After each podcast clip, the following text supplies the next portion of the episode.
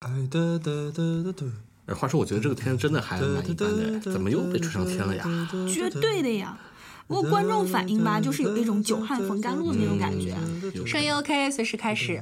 喂喂喂，别哼了，开始了。哒哒。嗯又在哼《La La Land》，你这个主题曲啥时候兑现一下啊？可是真的好好听啊，完全停不下来。喂，要是主题曲的话，那就得让录音棚给你来个后期啦。 I hear them every day. The rhythm sing the canoes that will never fade away. The ballast in the bedroom led by those who came before. They say you gotta want it more. So I bet on their door. 没来过新唱录音棚，怎知道自己原来这么会唱歌？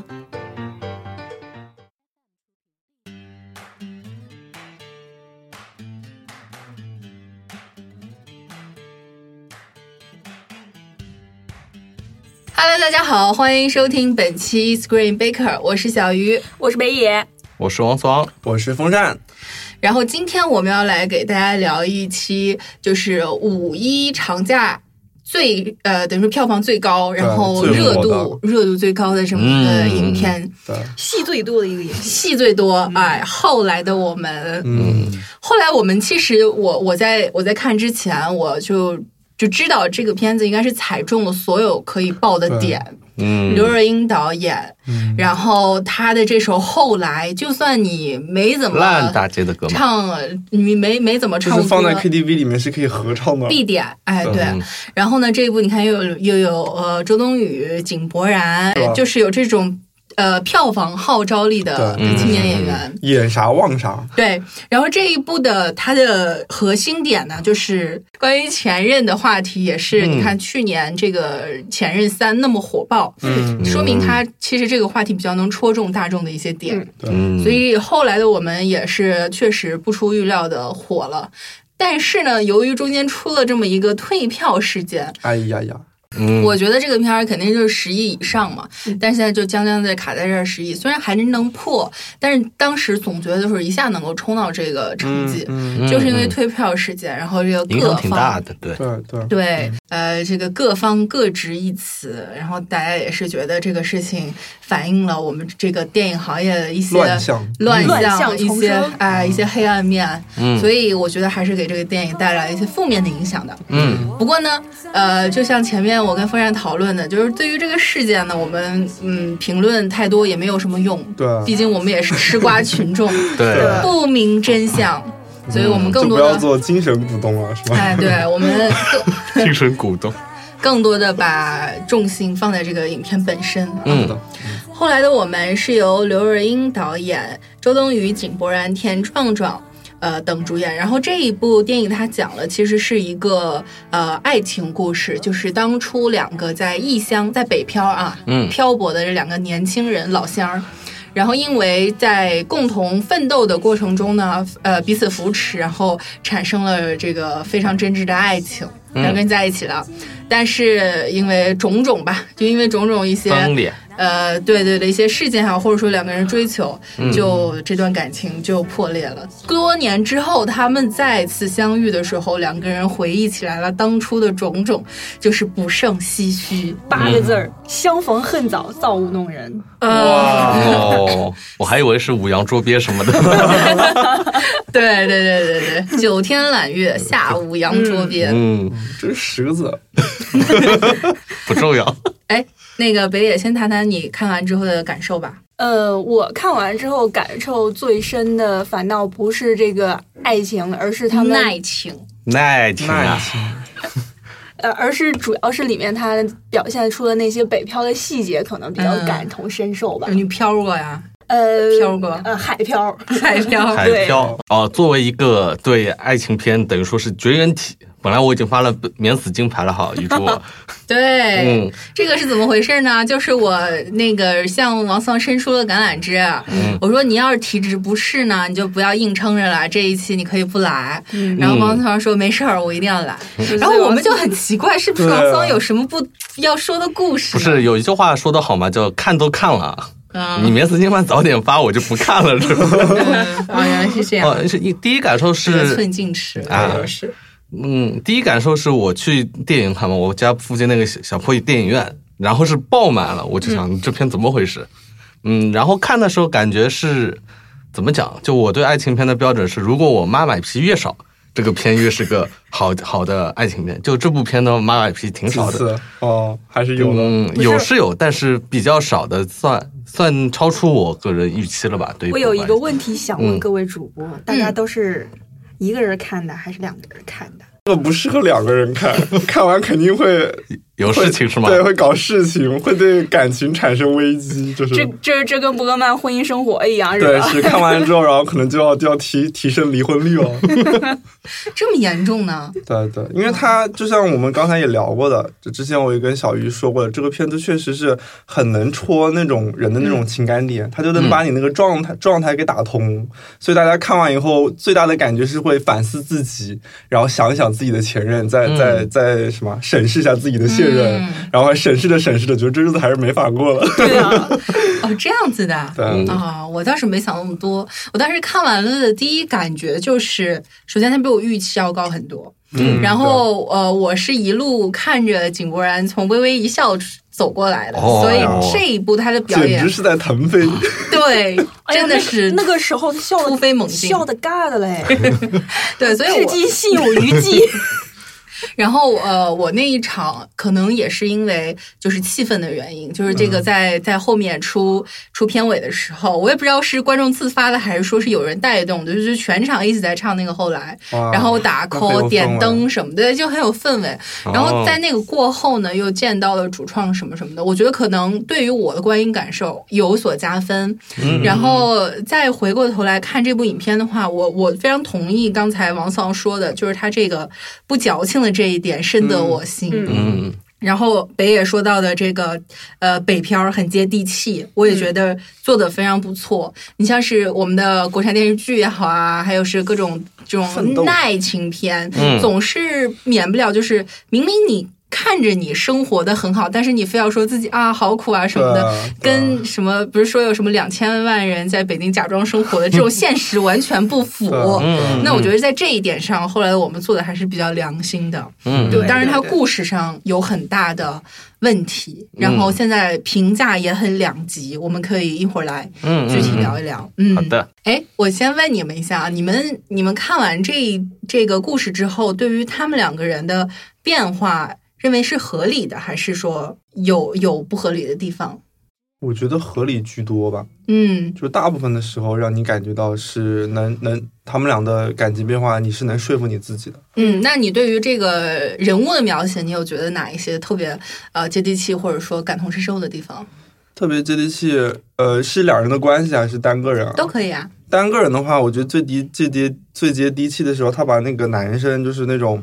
呃，整天有一点不学无术啊，然后后来就是整天在那儿什么，就是打僵吊儿郎尸当的那种状态，嗯给描绘的还蛮真切的。嗯嗯就是我印象最深的是每次那个，因为他跨了很多年嘛，嗯每次那个井柏然在不同的年份里面说一些什么游戏的时候，好像那一年我都在打这个游戏，然后后来我就会觉得哇，真的是他他这个调研做的还是嗯值得认可的，就是你也初中玩的《命令与征服》吗？没有没有，就是命令征服当时是我玩过，所以当时哦那个他在说命令征服，哇，这个我原来也玩过，也是盗版暴 露年龄的。的时候又到了呀。嗯这个很暴露年龄的游对，然后戏。他在一零年打那个《求生之路》，就是那个一个剧嗯集的时候，我也玩然后我也我玩我我当时一零年我也在打这个游戏，啊，就是它扣在那个时间点上了。对对困难的时间点点是嗯所以准其的实呃，其实也可以说到这部片子它在细节处理上还是比较用心的。嗯，嗯嗯嗯，女孩儿呢？ 我觉得就是最让我觉得能最能幸福的一个地方，就是他们两个的爱情不是是同步开花的，呃嗯对，应该说不是同步开花的。就是周冬雨在一开始，她是表现出了她是想希望走一个捷径，在因为她相比起来，她没有学历，她没学嗯历。对，对也没有背景，然后她希望就是嫁一个北京人，呃，公务员儿，体制内体制内的，然后就房有对房有子房，然后嗯自己立马就变成北北京京人户，口，对哎对，然后就是等于说她是希望先要面包而舍弃爱情，嗯但正是他在连续经历了就是几次的这种挫折失败之后，嗯，他才开始够不到面包了。对他才开始就是投向了这个，呃，就是母爱他情早啊知道了这个井井柏安是爱他的，然后投入了他的怀抱，就是这嗯种，你可以把它理解成其实是稍微带一点挫败之后的一种妥协，一种无奈。虽然说你可呃可以肯定的是，他肯定一开始也是对井柏安就有好感的，但是他可嗯能就是一开始为了他这种理想的生活，克制了这这种好感，嗯就是为了一面包放对弃了，对为了这种爱情面包，嗯牺牲了自己这种好对感，这在个还是压很制。很写实，很真实。对，嗯到最后才是有一种就是很无奈的，我只能如此，我现在能拥有的只是眼前这个爱我的这个人，这个时候才选择了跟井柏然在一起。但是，嗯另外一方面就是能够。怎么说呢？我觉得还是能够代表就是绝大多数女生的一种心态，就是尽管说她一开始她对爱情的那种呃那种态度不能算是非常真诚的，就是他、他一开始去帮所谓的那个结交的那些北京人，但是当他最后决定去跟这个呃一无所有的井柏然在一起之后，他其实相比之下，他比井柏然是要更要坚定的。对当后来井柏然一次次怀疑自己的时候，他反复的说：“我就是说。”你你是什么样，我就跟你什么样，嫁鸡嫁随鸡鸡，嫁嫁狗狗随嗯随狗狗。啊就是这个时候，井柏然反倒是被他被自己的自尊呐、然后这种种的那种，呃，我感觉是嗯逼垮了，对对嗯被击垮，心态崩了。太对崩了而且他心态崩那个点很明显，就是当客服的时候被人家给揍了，被揍了对一顿，嗯然后那之后，我觉得他心态就崩了对，他心里边的比较比较呃那个不成熟的想嗯法彻底的就碎了，然后可能从一个自暴男自孩弃了嗯儿吧？也没有吧，就是从一个男孩儿彻底变成了一个男人。社会人，社会人，然后对这个是也能够体现出来，我觉得他在呃刻画这个两个人心态转变的时候还是比较合理的。嗯你看对对他时不时的会带到他们老家的一些情节对，比嗯如说同学会啦，对，然后就是这个就是大家可能会都面临的一个选择，就是你留在北上广打对拼对嗯做过那种苦日子，还是说你回到乡下，哎，不是乡下吧，回到家嗯乡，我呃，让你的那个七八线城市衣，锦还乡嗯是吧？嗯就是找一个稳定的工作，嗯然后这个生呃成家立业，嗯对，然后就是我我觉得，嗯，当你做出来这个选择的时候，你可能没有意识到它会给你带来什么，嗯你只有在多年之后才会啊发现，其实这个选择彻底的改变你的价值观。对而且对而且对这个东西是不可逆的。绝对不可逆的。你像是井柏然这个角色，他之前的那些天真啊，或者是什么，都随着他的这一次，呃，就是转折点彻底的被改变了。从此以嗯后，他的价值观就变成了：我一定要做一个有钱人，我要对买房子，我要给我心爱的人一个、嗯一个一个房子。对但是他以前可能这种观念没有那么的深入人心，他在那对之后他就奉为真理了。嗯这个是他当初决定给他带来的一个巨大的影响。嗯我其实嗯。就是感触更深的，还更深的还是就是之前他们开始产生裂痕的，就是那个同学会的时候，嗯啊就是刚刚我们所说的，就是两种不同的追求，一个是留在家乡做一个公务员儿，一个是去到北北漂、海漂去去打拼。这两种不同的价值观碰撞，两种现状，然后撞到一块儿。一个是暂时的，现在优渥的，就是小小城里的什么县长秘书啊这种这种的，嗯人家能够就是一大桌子这个包厢，人家给把这个账给结了，嗯体体面面的。然后这个是表面上是去了大城市打拼，结果回来就是一贫如洗。还得买买烤鸭，借对钱租租车车，嗯，把这冲打肿脸充胖充胖子。对对，嗯全是面子工程。就是这个时候，就是这种对比，我觉得还是真的是很残忍的。嗯，尤其是就是他在那个洗手间里面，明明能听到隔壁人家在说他的那些话，还要喝高装作了不知道。嗯对面子问题，是所以我觉得这个片子就是就很少可以在电影院里面看到，就是这么写实的，嗯，去描绘，就是不带任何滤镜的去描绘，就是可能是你一个人在大城市里面打拼的时候是什么样的状况，然嗯后很惨，要住那种隔板房，要住那种呃嗯，什么地地下的那种屋子，地下室嘛，对北京地下嗯室，群租房。是的，是的，嗯所以这些我觉得都很写实，对，嗯哎，有意思的是，他还有一种那种苦中作乐的那种精神，也挺搞的。嗯嗯但当时他们是干嘛？那个井柏然跟他的那个什么算听是音乐室嘛友吧，嗯不是两个人在那边探讨着就是切磋招式就，切磋切磋像是两个人那跟种。报菜名儿似的，对，两个人感觉好像就像是那种华山论剑，你知道吗？对对然后把对各种高那手过种招什么 A 片的那个女明星爆出来，而且还对押韵，你知道吗？就会觉得哇，这个有意思。而尤其是这两个人是不是比给对方看的，是比给站在门边儿这个姑娘听对的。对， 这个就有意思了，哦然是后吗 包括就是那种故意的，就是那种摇床，然后去跟隔壁比啊，这种，对对。哎，这这种应该是住过这种蜗居的群租房的人，应该都有感触的这种。哇，突然觉得北野好有故事啊。对是一个有故事的人， 嗯录有些不能在节目里说的话呢，我们录完了之后可以私下悄悄聊，悄悄私聊。下聊一聊。幸好今天是我剪节 目，回去我就给他掐了。呃，我这呃，我当然就是刚刚我们说了很多，就是这个电影会让我我们觉得很真实的地方。嗯，但是呢，呃，在前面也说了，这个呃最大的问题其实就是它整个电影的流畅性。嗯，细节做的很很到位，嗯有一些对很亮的点。但是你当你把整个故事串下来的时候，你会发现它就是一个三段式的 MV 嗯来、来组成的。这个我们之前在聊的时候我就说了嘛，我觉得当一张一白大监制就是这种对作风。风格就是如此了啊。哎，就是你，但是你不能 不 Signature，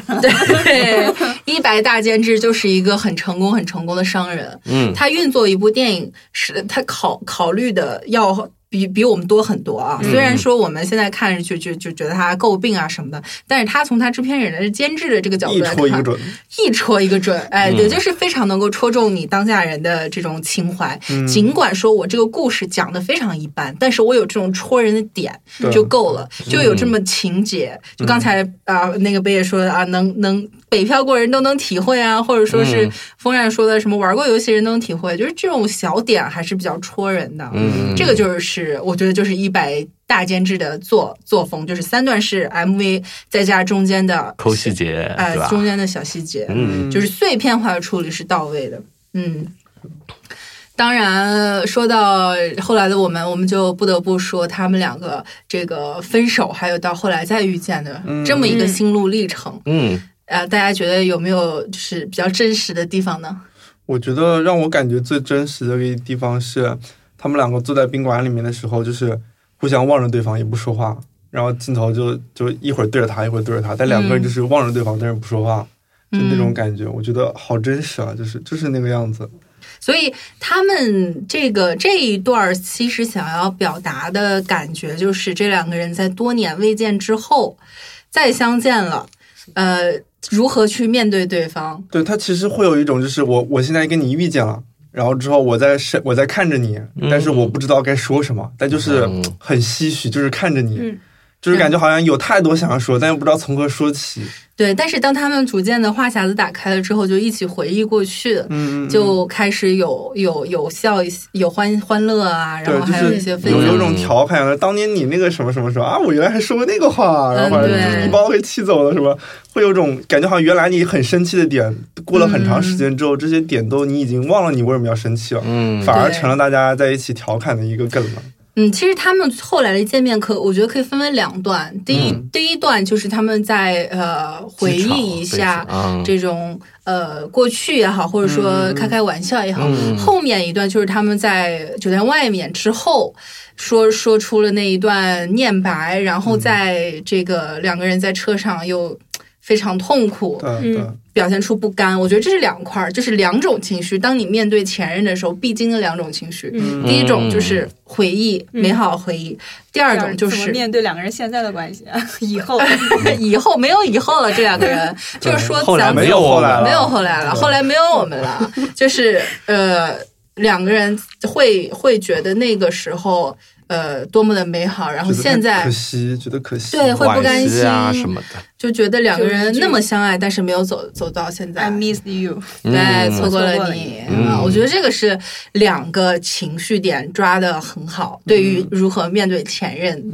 啊嗯，这个这个点，就是后面那种情绪，其实他是真的是有点找不到出路的一种，嗯就是只剩下悔和遗憾，但是你没有办法去释怀了。即便是说过了这么多年，最后去说就是正经的说一个再见，道一个别，其实还是没有办法释怀。本来我有可能做正宫的。现在却被人家误别人认当为是成小小三，三就是这种嗯这种地位的这种身份的这种错置，让人真嗯是觉得很唏嘘，对啊吧？我其实我倒觉得那一段我还蛮，嗯就是他们两个在那说那一段，就是让很多人觉得很像舞台剧的那一段。嗯嗯，说那一段的时候，其实他们就是在在表达一种可能性。假如我们当时就这么挨过 去呢？假如我们没有没有去北京呢，或者假如诶什么什么这，北野说的是这个呃，让一个歌手当导演就是有 这种就是要把把歌歌词词儿儿就变成台词儿了。嗯对，而且很那像一歌词。那一段，其实我觉得啊，就是我还是比较欣赏周冬雨的。我觉得那一段如果不是周冬雨来说的话，嗯对我也觉得啊嗯换另外一个人就真的尬到死。我觉得那一段他们两个处理的就是那个谁，呃，井柏然有一点点尬，嗯但是周冬雨是完全不然后被周冬雨给压住尬，了对，所以我觉得对他们处理的确实很好。然后我当时想要说的是，这一段让我感觉到，呃，很很戳我的一点就是，他们俩其实在这个时候表达了一种感觉是。呃，就周冬雨她她她嗯给出了一种解释吧，我们俩没有走在一起，但我们俩不不能走在没有走在一起，其实是一种必然。嗯就是之所以我们在北京漂那么长时间之后，我们分开了，然嗯后你才能爆发，你才能做获得你想要的成功。对，但如果我们俩一直在一起的话，你可能相对来说保持一个相对更加安逸的状态，但可你能就就不会成功吗？不。会成功，或者是要隔了很长时对，间。嗯，哎，这个我觉得也很真实啊，就是对，就是我感觉很多男孩儿都是经历过一个让他成长的前女友之后，他才会变成一个更好、更成熟的人。就是就是但是前女友是忘前男友是吧？但是作就是为一个从女生的角度讲，嗯我觉得就是这种，就是可能这是电影里面的逻辑，但是对我来说，这种逻辑我觉得是那个我必须要有一个什么什么样的刺激，然后我才能够最后就是牺牲哦我们的爱情，我才能得嗯到一个事业的成功。所以就是我们的爱情成了牺牲品，或者怎么怎么样。哦当然就是你是不是有一种可能是你可以两种两者兼顾，而只要你自己够强大的话，那不是，对我，但就觉得是你要你要你要考虑到人他是还是有局限性的嘛，而且就是我因为他觉得不够强大。我觉得得男男孩子普遍的都幼稚的要久一嗯点，就是你会发现到了可能这种二十多岁，女生都很成熟了，但男孩子还普遍都很幼嗯我感觉一稚。直都是这个样 子，从小女生就会很你没找到那个前任而已。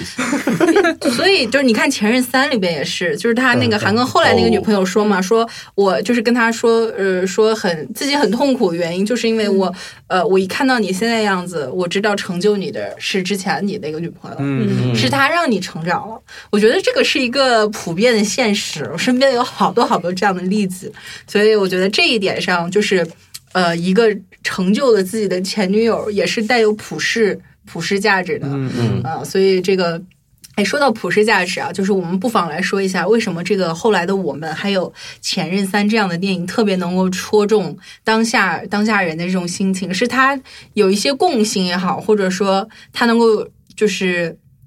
电影好不好，大家可能不太管，但是大家看完之后必然会陷入到自己的情绪里边，看着看着就忘了电影只有自己，只想着自己跟自己前任 了。这是他成功的之一。嗯是电影在对嗯看你啊呀，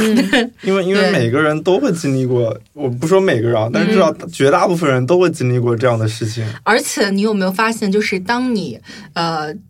过去了之后，你在回忆的时候，都会、对嗯都会加加带入滤一些镜美好的嗯滤镜，哎，嗯对，可能现实生活中不是那样，或者说是的当时并如果再给不一你定是选这择，你还是会分手。嗯对，但是你的再回头想的话，你会觉得啊，那会儿好美好，对，是 的，是你不就是把当时为什么你们两个之间吵架的事哎情都对忘得烟消云散了。痛苦都忘了，就剩下觉得那会儿特别特别好，嗯，带着微笑或沉默 嘛，这是。 带着 笑或者很沉默。对 对对，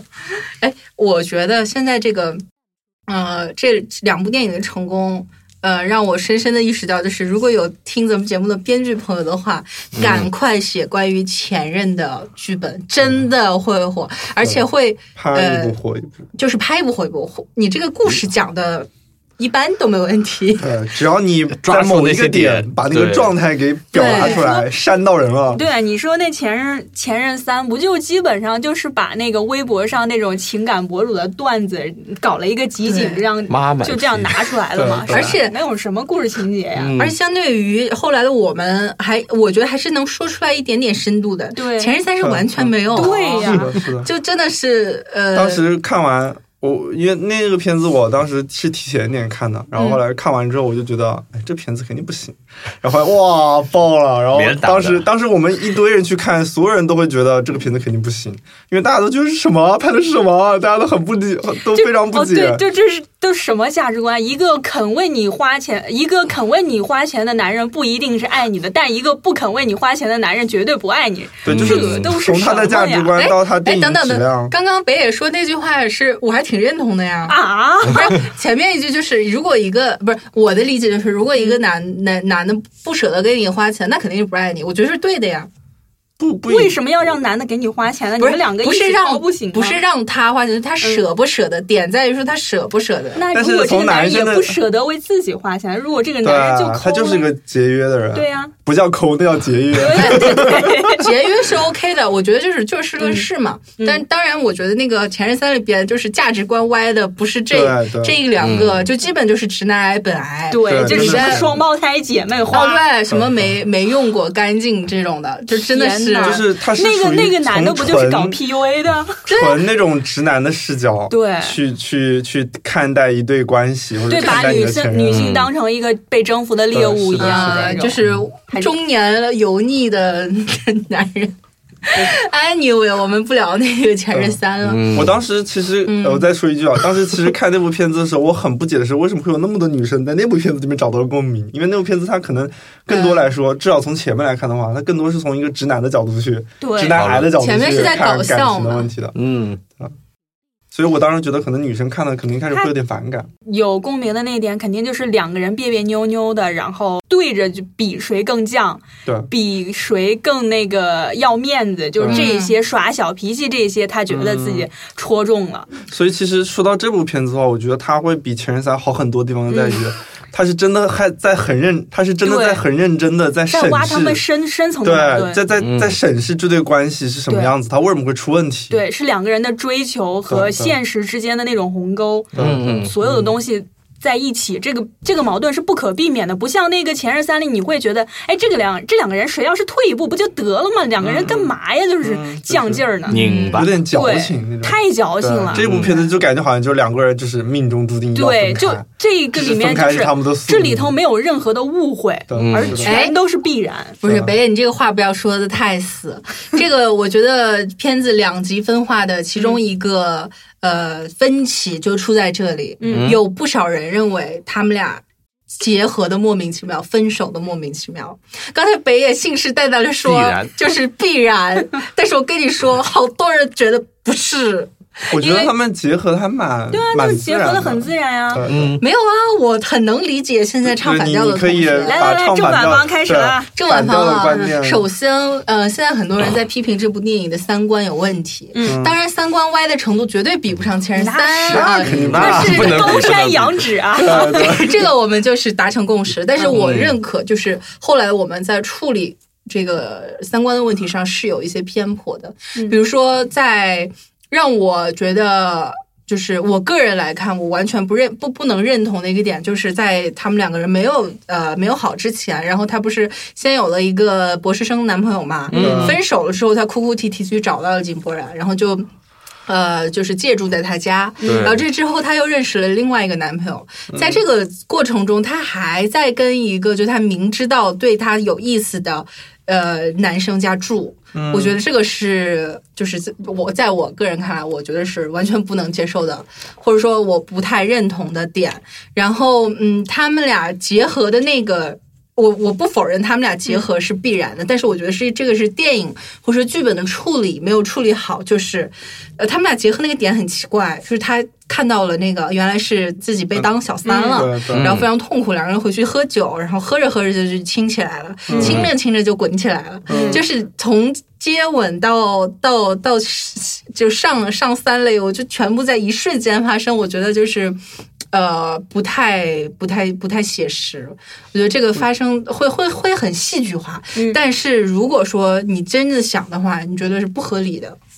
我觉得还蛮自然的。对，我觉得第一个还有可嗯以商榷的地方，因为它是一个偏灰色的地带，就是你心里 隐约的知道你的朋友喜欢你，但是你们没有说破，你能不能和他住在一起？我觉不得是个人关觉得，这个点还她已经有了男朋友了，就是这个种是他其实但是心里他头是是有以这种感觉，他就是嗯说我先去找一个有北京，在北京有房子、有户口的人，嗯等我反正找不到，我这还有个备胎呢。他是心里面是有这种潜意识在的，就是你可以不认同他，但是嗯对其实你是可以理解他这种状态的。嗯就是他作为一个高中学历在北京漂的人，不不比像吉布拉那种大学生，他他其实更加没有安全感，所以他需要对有一个比如说在北京扎根支撑扎的底一个的一人个人来支撑他。所以说有人老乡嘛说这个就是渣渣对女他嘛，，他嗯而其且实你说以他现在那个时候他的经济实力，如果他不住在那个地方，他能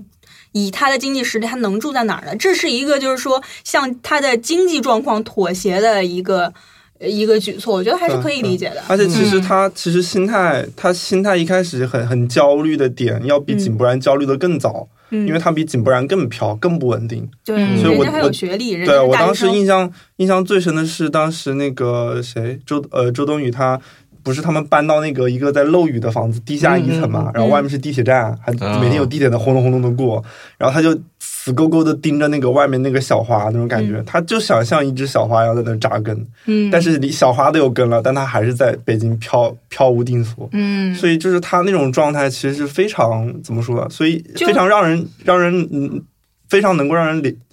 非常能够让人理解的。而或且者你要想嗯到，如果周冬雨在北京混不下去，她连回去，她连个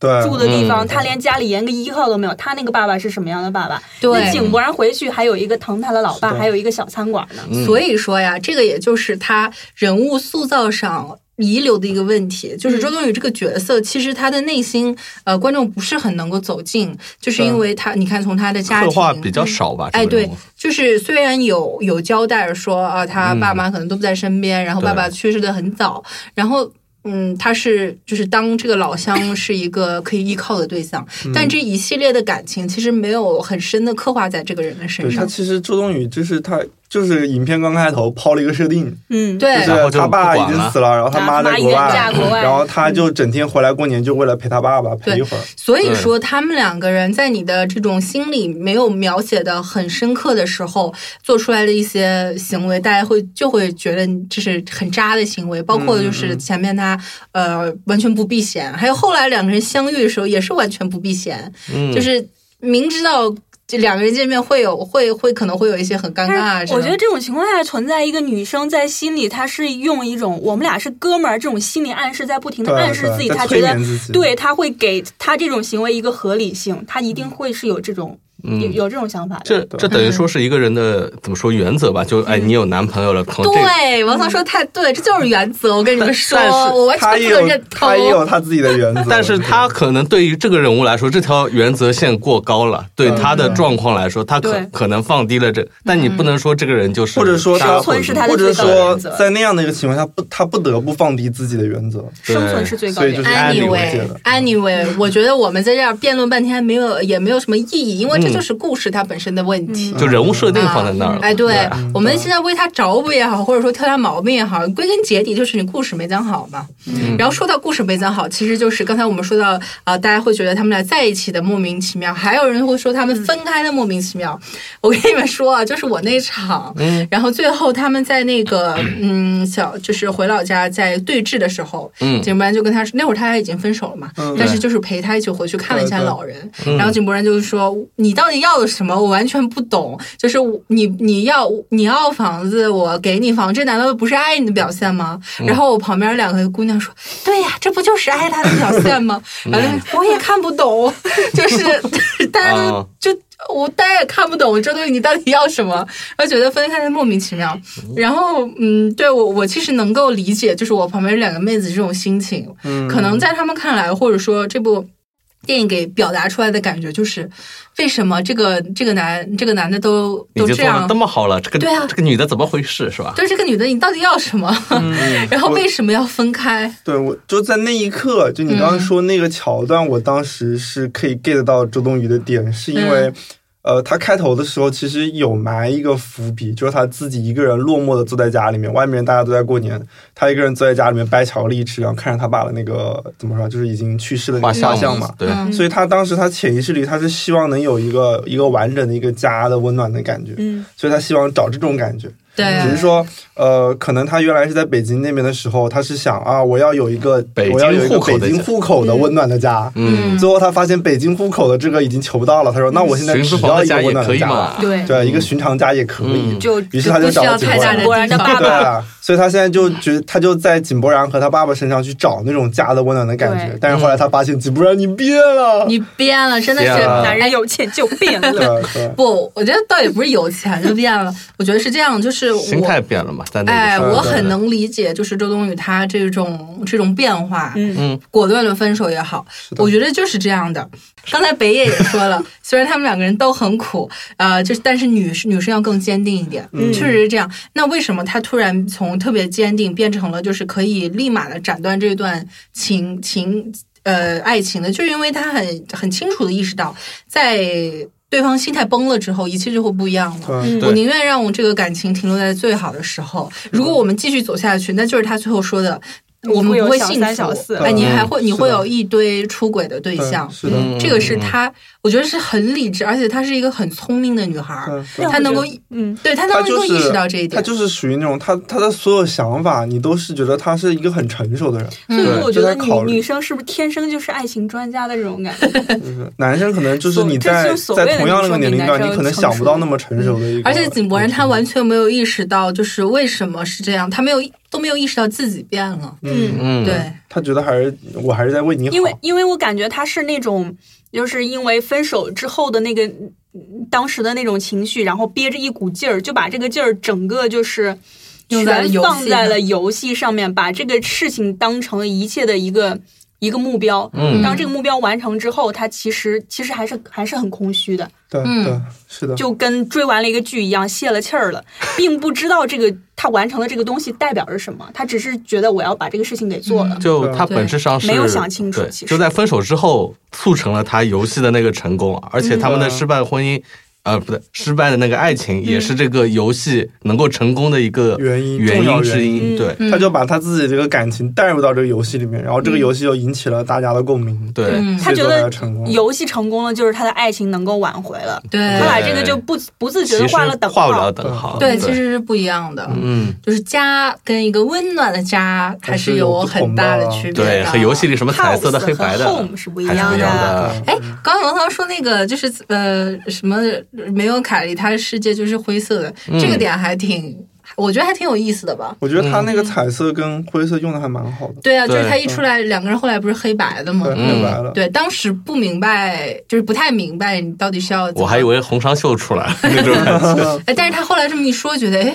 还挺有味道。嗯，就是它确实，它那个灰色灰度，首先用的很有味道，嗯，然后灰色之后，它那个明暗的那个处理也会让你觉得哇，好美啊！就是确实对让你感觉到有那种感觉一白滤镜在那了个是，对一嗯，白滤镜，一白滤镜，嗯，一白滤镜那个是在在合租房的时候更感觉更更明显一点。对有对，那还个有光就那个灯一打下来，然后那个掉了两个，一个还是两个那个叫什么千纸 鹤，然后那个滤镜，我操，对就是那个感觉马上歌就要唱起来了，哦，还还有那个，我记得最明显的是那个坐出租车嘛，周嗯冬雨在外面喊，那个光圈啪、啊对打到你脸上的光光圈很大 哦，这个是滤镜，一般滤镜，一般。呃，然后我们又我们我们可以聊一下，就是，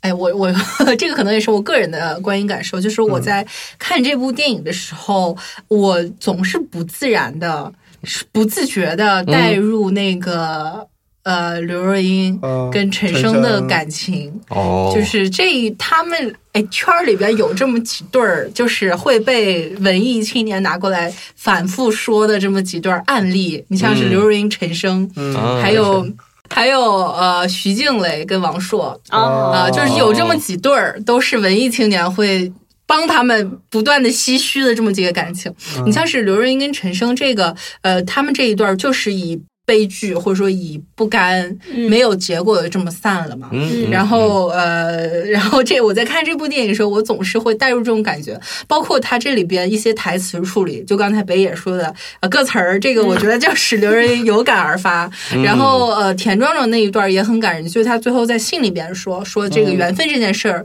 你能不负对方就已经。不容易了，嗯想不负这一生真的很难。对我这一段真的是戳心 了，戳一下，啪一下，感觉你整个人被戳到了。哎，这个真的是扎心了。嗯然后就是一般人说不出这样的话，而这这话还一定真是得就不是这么歌一手个说不出来是历吧尽没沧有桑的歌一个手都人。要历经沧桑对呀的歌手，啊嗯要田壮壮这样就要是在爱五里十多面感岁，受过大彻大悟的歌手，对才能说出这样的话来。嗯，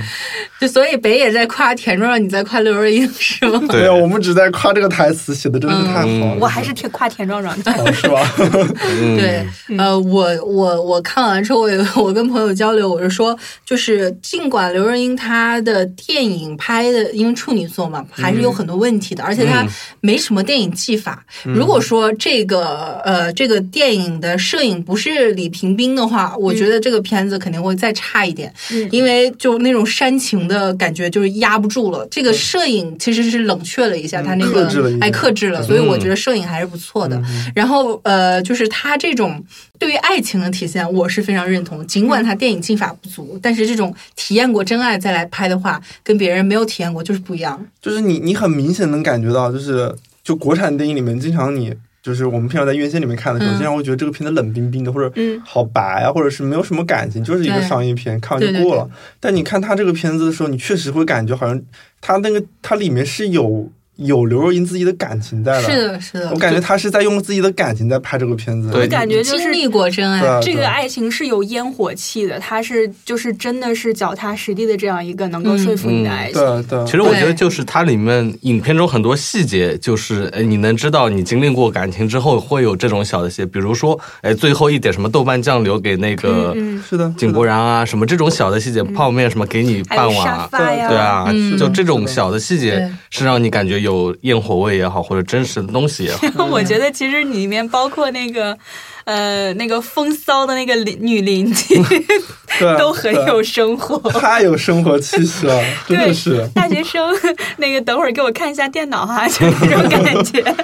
呃，说到这个，这这感经历过感情啊，你看《前任三》里边他拍那那个，就不是，那就哎，你也不能说人家不是，就哦我觉是是得《前是任三》里 面，是是，是是，但啊是是程度不一样。 《前任三》里面你根本就感觉不到两个角色怎么立起来，你就这两个人就是纸片人，对嗯换成谁都一样，就是所谓的你说。可以代入吧，你这个代入是压根儿这两个都不像个人，就是两个名字，你把你放进去就行嗯就了。哎不管对好代入 啊！对啊这不管是个他微信分手，大家谁没经历 过？或者说分手了之后痛哭，谁没经历过？哎对对他就是就在很好代入他在但玩一是个谭个哥是一个点什么样的人对啊呢？你不知道他什他么性格，你不知不告道诉。他这个人，对他的女朋友，他们俩相处的过程，全都是嗯飘在空中的，嗯对嗯就感觉他们在吃面的那个房子是在空中浮对着你的，每次听到那个女主喊老公，然后嗯、嗯对，你就觉嗯得 不行了，嗯，anyway，我们聊回来。对啊后来的我们呢，我还是这一点，我还是要稍微夸一下的，就是、嗯呃，我之前我们在聊的时候，我也说了，我说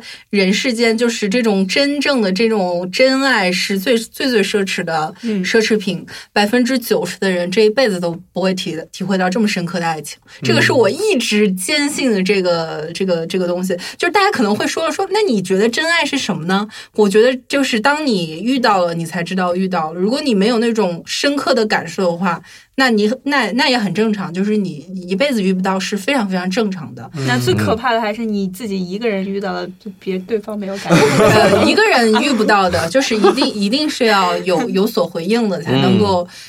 达到这种效果嘛是。哎，好严格，真的很，真的很严格因为要有我的百回分之忆九十就没有呢。对作吧为一个艺术家，就像刘若英她，呃，或者说她是歌唱家也好，演员啊什么的，嗯经历过一次这样的是这样的爱情，是对你的创作非常非常有好处的。嗯嗯，我是呃，我身边有一个很亲近的人，我就不说他的名字，而他是一个演员，然后他就是经历过一次这种这种真的是我眼看着他谈恋爱谈的快要把命都要谈没了的这种，经过一次非常非常深刻的爱情，然后后来就是嗯，当然也是苦不堪言，也没有什么。就是很完美的结果了，但是当然，呃，后面就是我们在聊的时候，他说，就是他作为一个演员，经历过有这样的经历是很必要的，嗯，但值是了，但但是他对他跟他的他的意思就是说，但是真的太痛苦了。嗯如果你不是不是演员，或者说你没有没有这种必要的话，最好你遇不到是你的幸运。他觉得太痛苦了。嗯、我觉得对于刘若英也是也是这样的，她年轻的时候经历过这样一段就是痛彻心扉的感情，对于嗯她之后的艺术创作来说是非常有好处的，而这个好处立马就就从她第一部导演作品中体现出来了，嗯、嗯还是比较打动人的，嗯，嗯，而且有真实的东西在里面了，这就很是的，难是，的，对对对，对国产片很难得。呃，总比你好多现在大家就是说你编剧根本都没有体验过生活，就那边瞎编《欢乐颂》嘛，这不就是？真的是这个样子。 他就感觉好像是就不光是电视剧啊，还有就是电嗯影里面大部分的，就是国产这边的话，就不小心要黑一下了，就是都是这种嗯飘浮着的，你感觉不到他这个人物是是真实存在的，嗯感觉他就是只存在他那个拍摄的那个房间里面是那个样子，但是你不知道他的生活怎么可能他可以立住，嗯，呃，我跟感觉聊了一下，我们对于这个片子好，就刚才聊的评、评价还是比较正面的。嗯嗯，但是如果说把它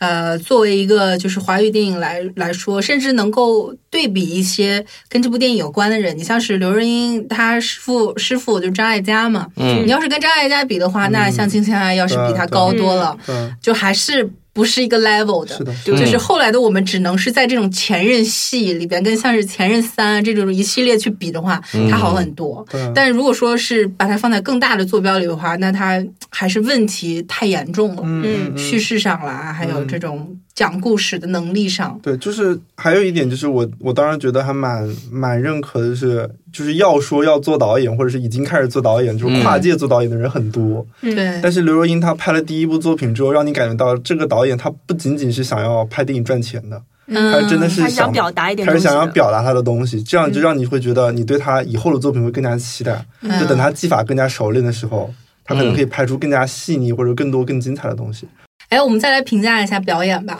井柏然演技上涨了很多，对哦是，吧？真的是哎，我觉得进步了很多井井柏然很适合这的稍微带一点呆萌的这种嗯男很生。呆萌小屌丝，嗯，对，虎虎的虎子。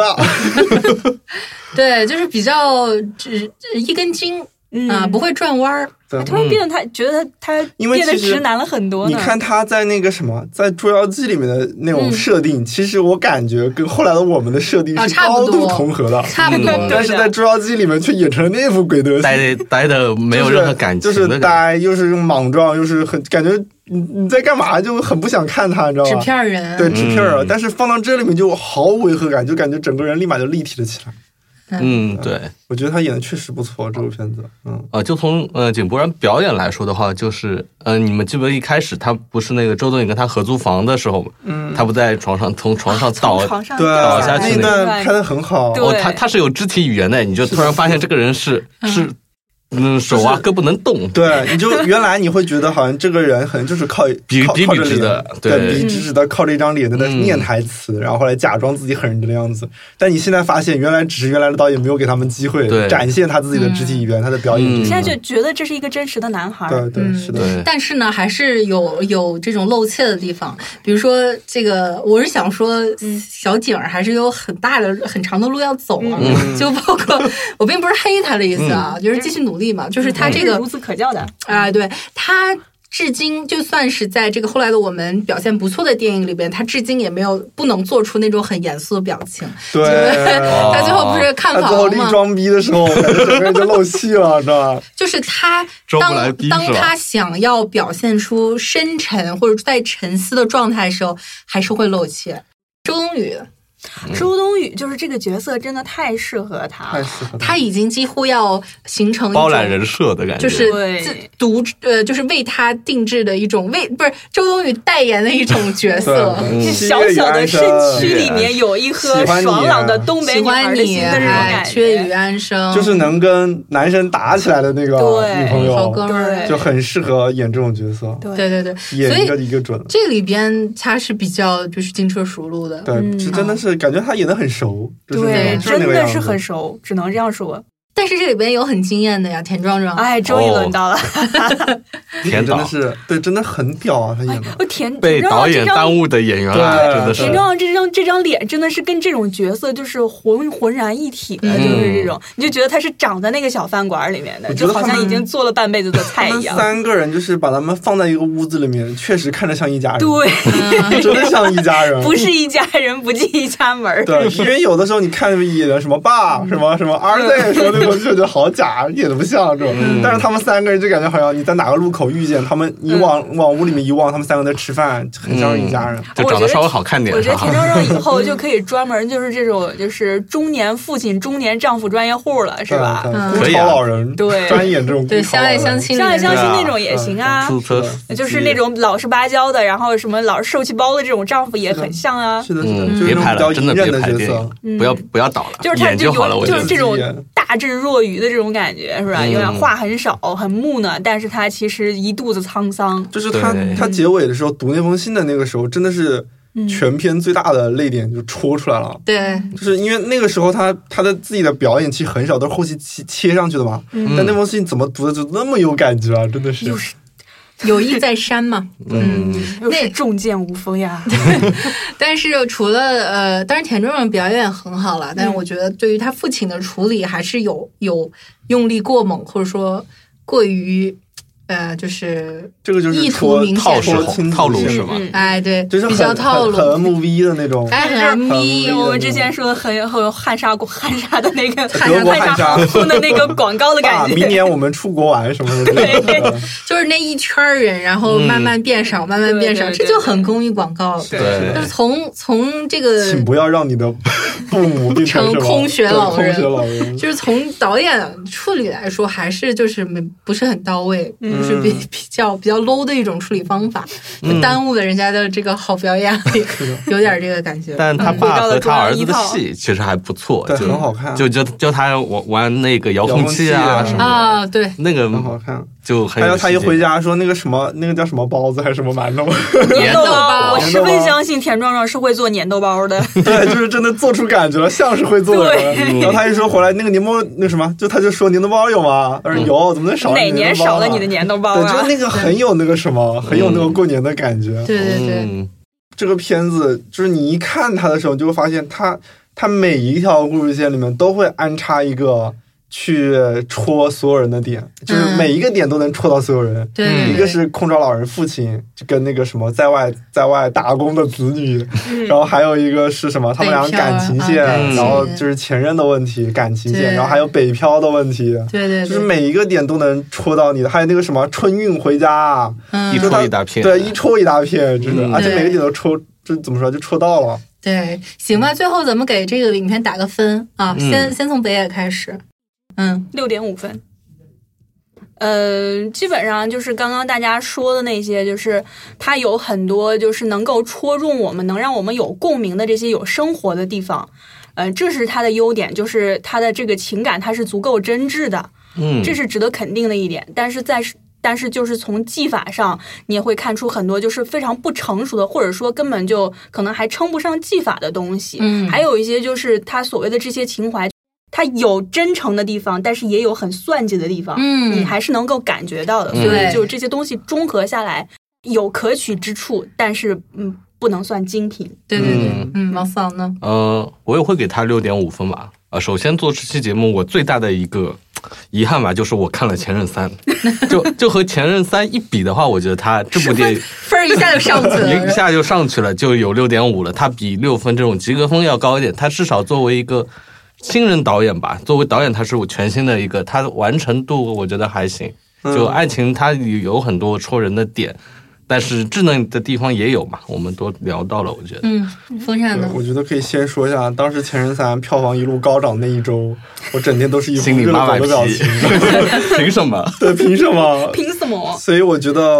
就是可能我要说一下，我还是有就就会有对比嘛，所以我这个片子我会打七分，嗯而且我会觉得你在这个片子里面不仅看到了呃，就是国产片就是在处理前任问题上是可以拍得更好的，而且你会觉嗯得。呃，刘若英这个导演，他以后也是可以拍得更好的，嗯，所以他让你看到了更多是是信心吧，可能性吧就是对，就是拿嗯高票房的不一定是是渣片子，还是会有一些值得认可的一些地方的，嗯所以我会给这个片子七分。嗯，我有我会给他七分吧，一个是我这个自己当时的观感会比较好，啊再来就是客观来分析的话，确实这部电影。呃，刘若英她自己是有话要说的，她、嗯呃能够拍出来她想要拍的东西，但是因为这个故事讲的有问题，或者说有一些点处理的非常的突兀，转折很突兀。故事它上的哎，对，对他没有把就是呃真正的核心通过电影这一门大众艺术传达给更多的人，嗯很多人看的都是一头雾水。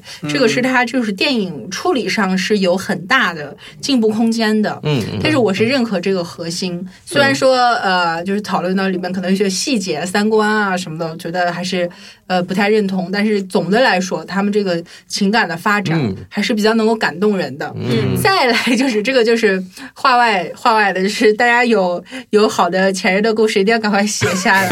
没准儿就是这个就卖了呢。就像刚才风燕说一的，抽一个火，哎，对，后来我们已经为大家证明了，这就是我们拍这个前任问题是有更好的处理方式对的是有更好的处理方式所以说，就是别找别呃拍万一青那春个片更好的了处。理方式就是你写出来的 呢，十个一家呢。哎，那我们这个片子聊完了，我很久没有在 Screen Baker 里边跟大家来推荐这个近期大家大家在看嗯电影啊，嗯呃，可以推荐一下。嗯，哦，我推荐一部呃，你从未在此。嗯杰克菲尼克斯凭这个片子拿了影帝嘛？嗯这个影帝也非他莫属，真的嗯演的好好。然后这片子拍的，就是他呃，这个片子你从未在此，你从未在此讲的故事呢，是一个非常简单的一个故事，就是一个嗯杀手他去救人，然后中途失败了，然后他怎么样去呃从，然后还把自己搭进去了，然后他怎么样抽身的一个问题。嗯但是那个导演他就会把它处理的非常的有味道，很好看，特别美。嗯，所以我推荐所有人都去看，这个是我今年年度十佳预定了，备就选是哎真的，很好方善说到杀手，那我也要给大家推荐一个杀 手，我们是怎么就从后来的我们，怎么变到一个杀手电影？可以就是也是五一上的那个渣渣辉自编自导自演。啊 低压槽低压压槽！哎，我跟你们，我跟你们说，这个大家不用去电影院看，到时候上线了，上线了之后看一看就好了。一个是就是呃，渣渣辉这种导演风格很明显哦，嗯他那种嗯，就是他导演风格一直神经质是吧挺挺明显很的，对，很他那个色调是往那种脏了吧唧的去调啊，然后有很鬼畜的那种剪辑风格对跟动有点作神戏经，质的，就是有一点那种 B 级片儿的爽感。然后这个低压槽它里边的这个杀手是那种呃 John Wick 系列里面基努里维斯的那种，啊对，朝那个看爽的片吗？就是是爽片，它是哇就是那种冷面杀手，他什么也不问，什么也不说，提起枪就是干。但是呢，这个片子最大的问题也是因为我劝渣渣辉以后就是导演就好了，编剧的活不要再干了，因为他编剧太有问题了，每人物立不起来。他里面是一个呃，就是卧底嘛，他这个主角等于说，就等于说他最后也是要学人家《无间道》说一句，就是对不起，是兄弟就我来是砍警我察，但是这个兄弟来砍我， 对不起，我是警察，是这一 句啊。但是他这个过程就是很很尴尬，他想给这个角色有一些深意，但是就剧本太有问题嗯了。再来就是这个片子的，所以我劝大家不要去影院看，就因为它的特效做的特别的差。然后他为了营造那种压抑的气氛，也是就是暴雪将至那一套嘛，嗯就是哎不停的下雨，特别阴暗，但是那个雨就是三 D 的雨，哇 那那嗯就没法看。 对，所以后来你不我上个消防车，这这雨是没法看。真的对，是所以我后来就是我不是带着任务去看嘛，我就给嗯人家公众号写文章的时候，我的那个大标题就是张家辉。求你以后找个编 剧吧，不是求你以后还是请编剧吧。然嗯后岛屿是冷冷的特效冰雨在渣渣辉路上不停 的拍，哇，好形象啊。六六，啊，我觉得大家可以上线的时候感受一下那种气氛。我觉得华语电影里边有这样的尝试真的是挺好，我个人是支持的。我推荐是杨水云梅园那部《昆昆虫物语》出资源啊，了，终于出嗯哦来终于了，出了。我可能一四年开始就等着它出啊出等到啊，现在，然后不一直不出，然后这才众是筹有，生之对年 呢。就最后一部嘛，就喜欢他之前的那种粘土作品啊，这种可以看一下，因为他本身制作成本已经非常低了，因为他众筹的，啊所以他拍的是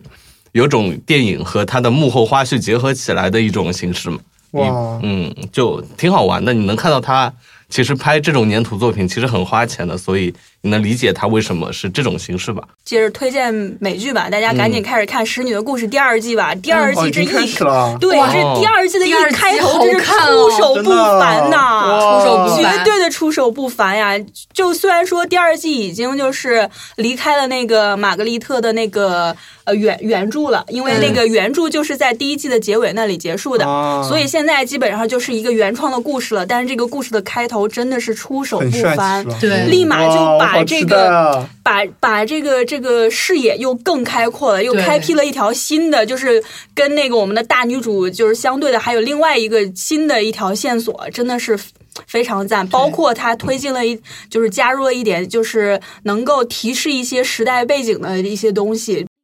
就聊到这儿吧啊，嗯也是 OK 瞎扯八扯，嗯搞了这么多，嗯呃。如果说大家有兴趣的话，可以来看一下，就是我们刚刚推荐的这个影片啊。嗯还有就是，如果你有关于前任的故事的话，要积极写出来哦哟。嗯可以分开享始一写下了可以分享给我们的贝壳夜话啊然后哟，在那 个，然后在那个微博上艾特一下我们。嗯对对对，没没准准你的前任会看到哦。 好的，没准就被嗯买下版权，啊改编成一个很好的故事呢。对启发一下。 网文新题材或，者你对有想对前任说什么话，也可以在微博上艾特一下我们。 I'm fine, fuck you，是吧？ 好了，感谢大家收听本期 Screen Baker，我是小鱼，我是北野。我是王松。 我是风扇，我们下次再见啦，拜拜拜想要更好音质和录音体验，欢迎您来新唱录音棚，地址永嘉路三十五号五零一到五零二室，电话幺八九幺七零七零二六五。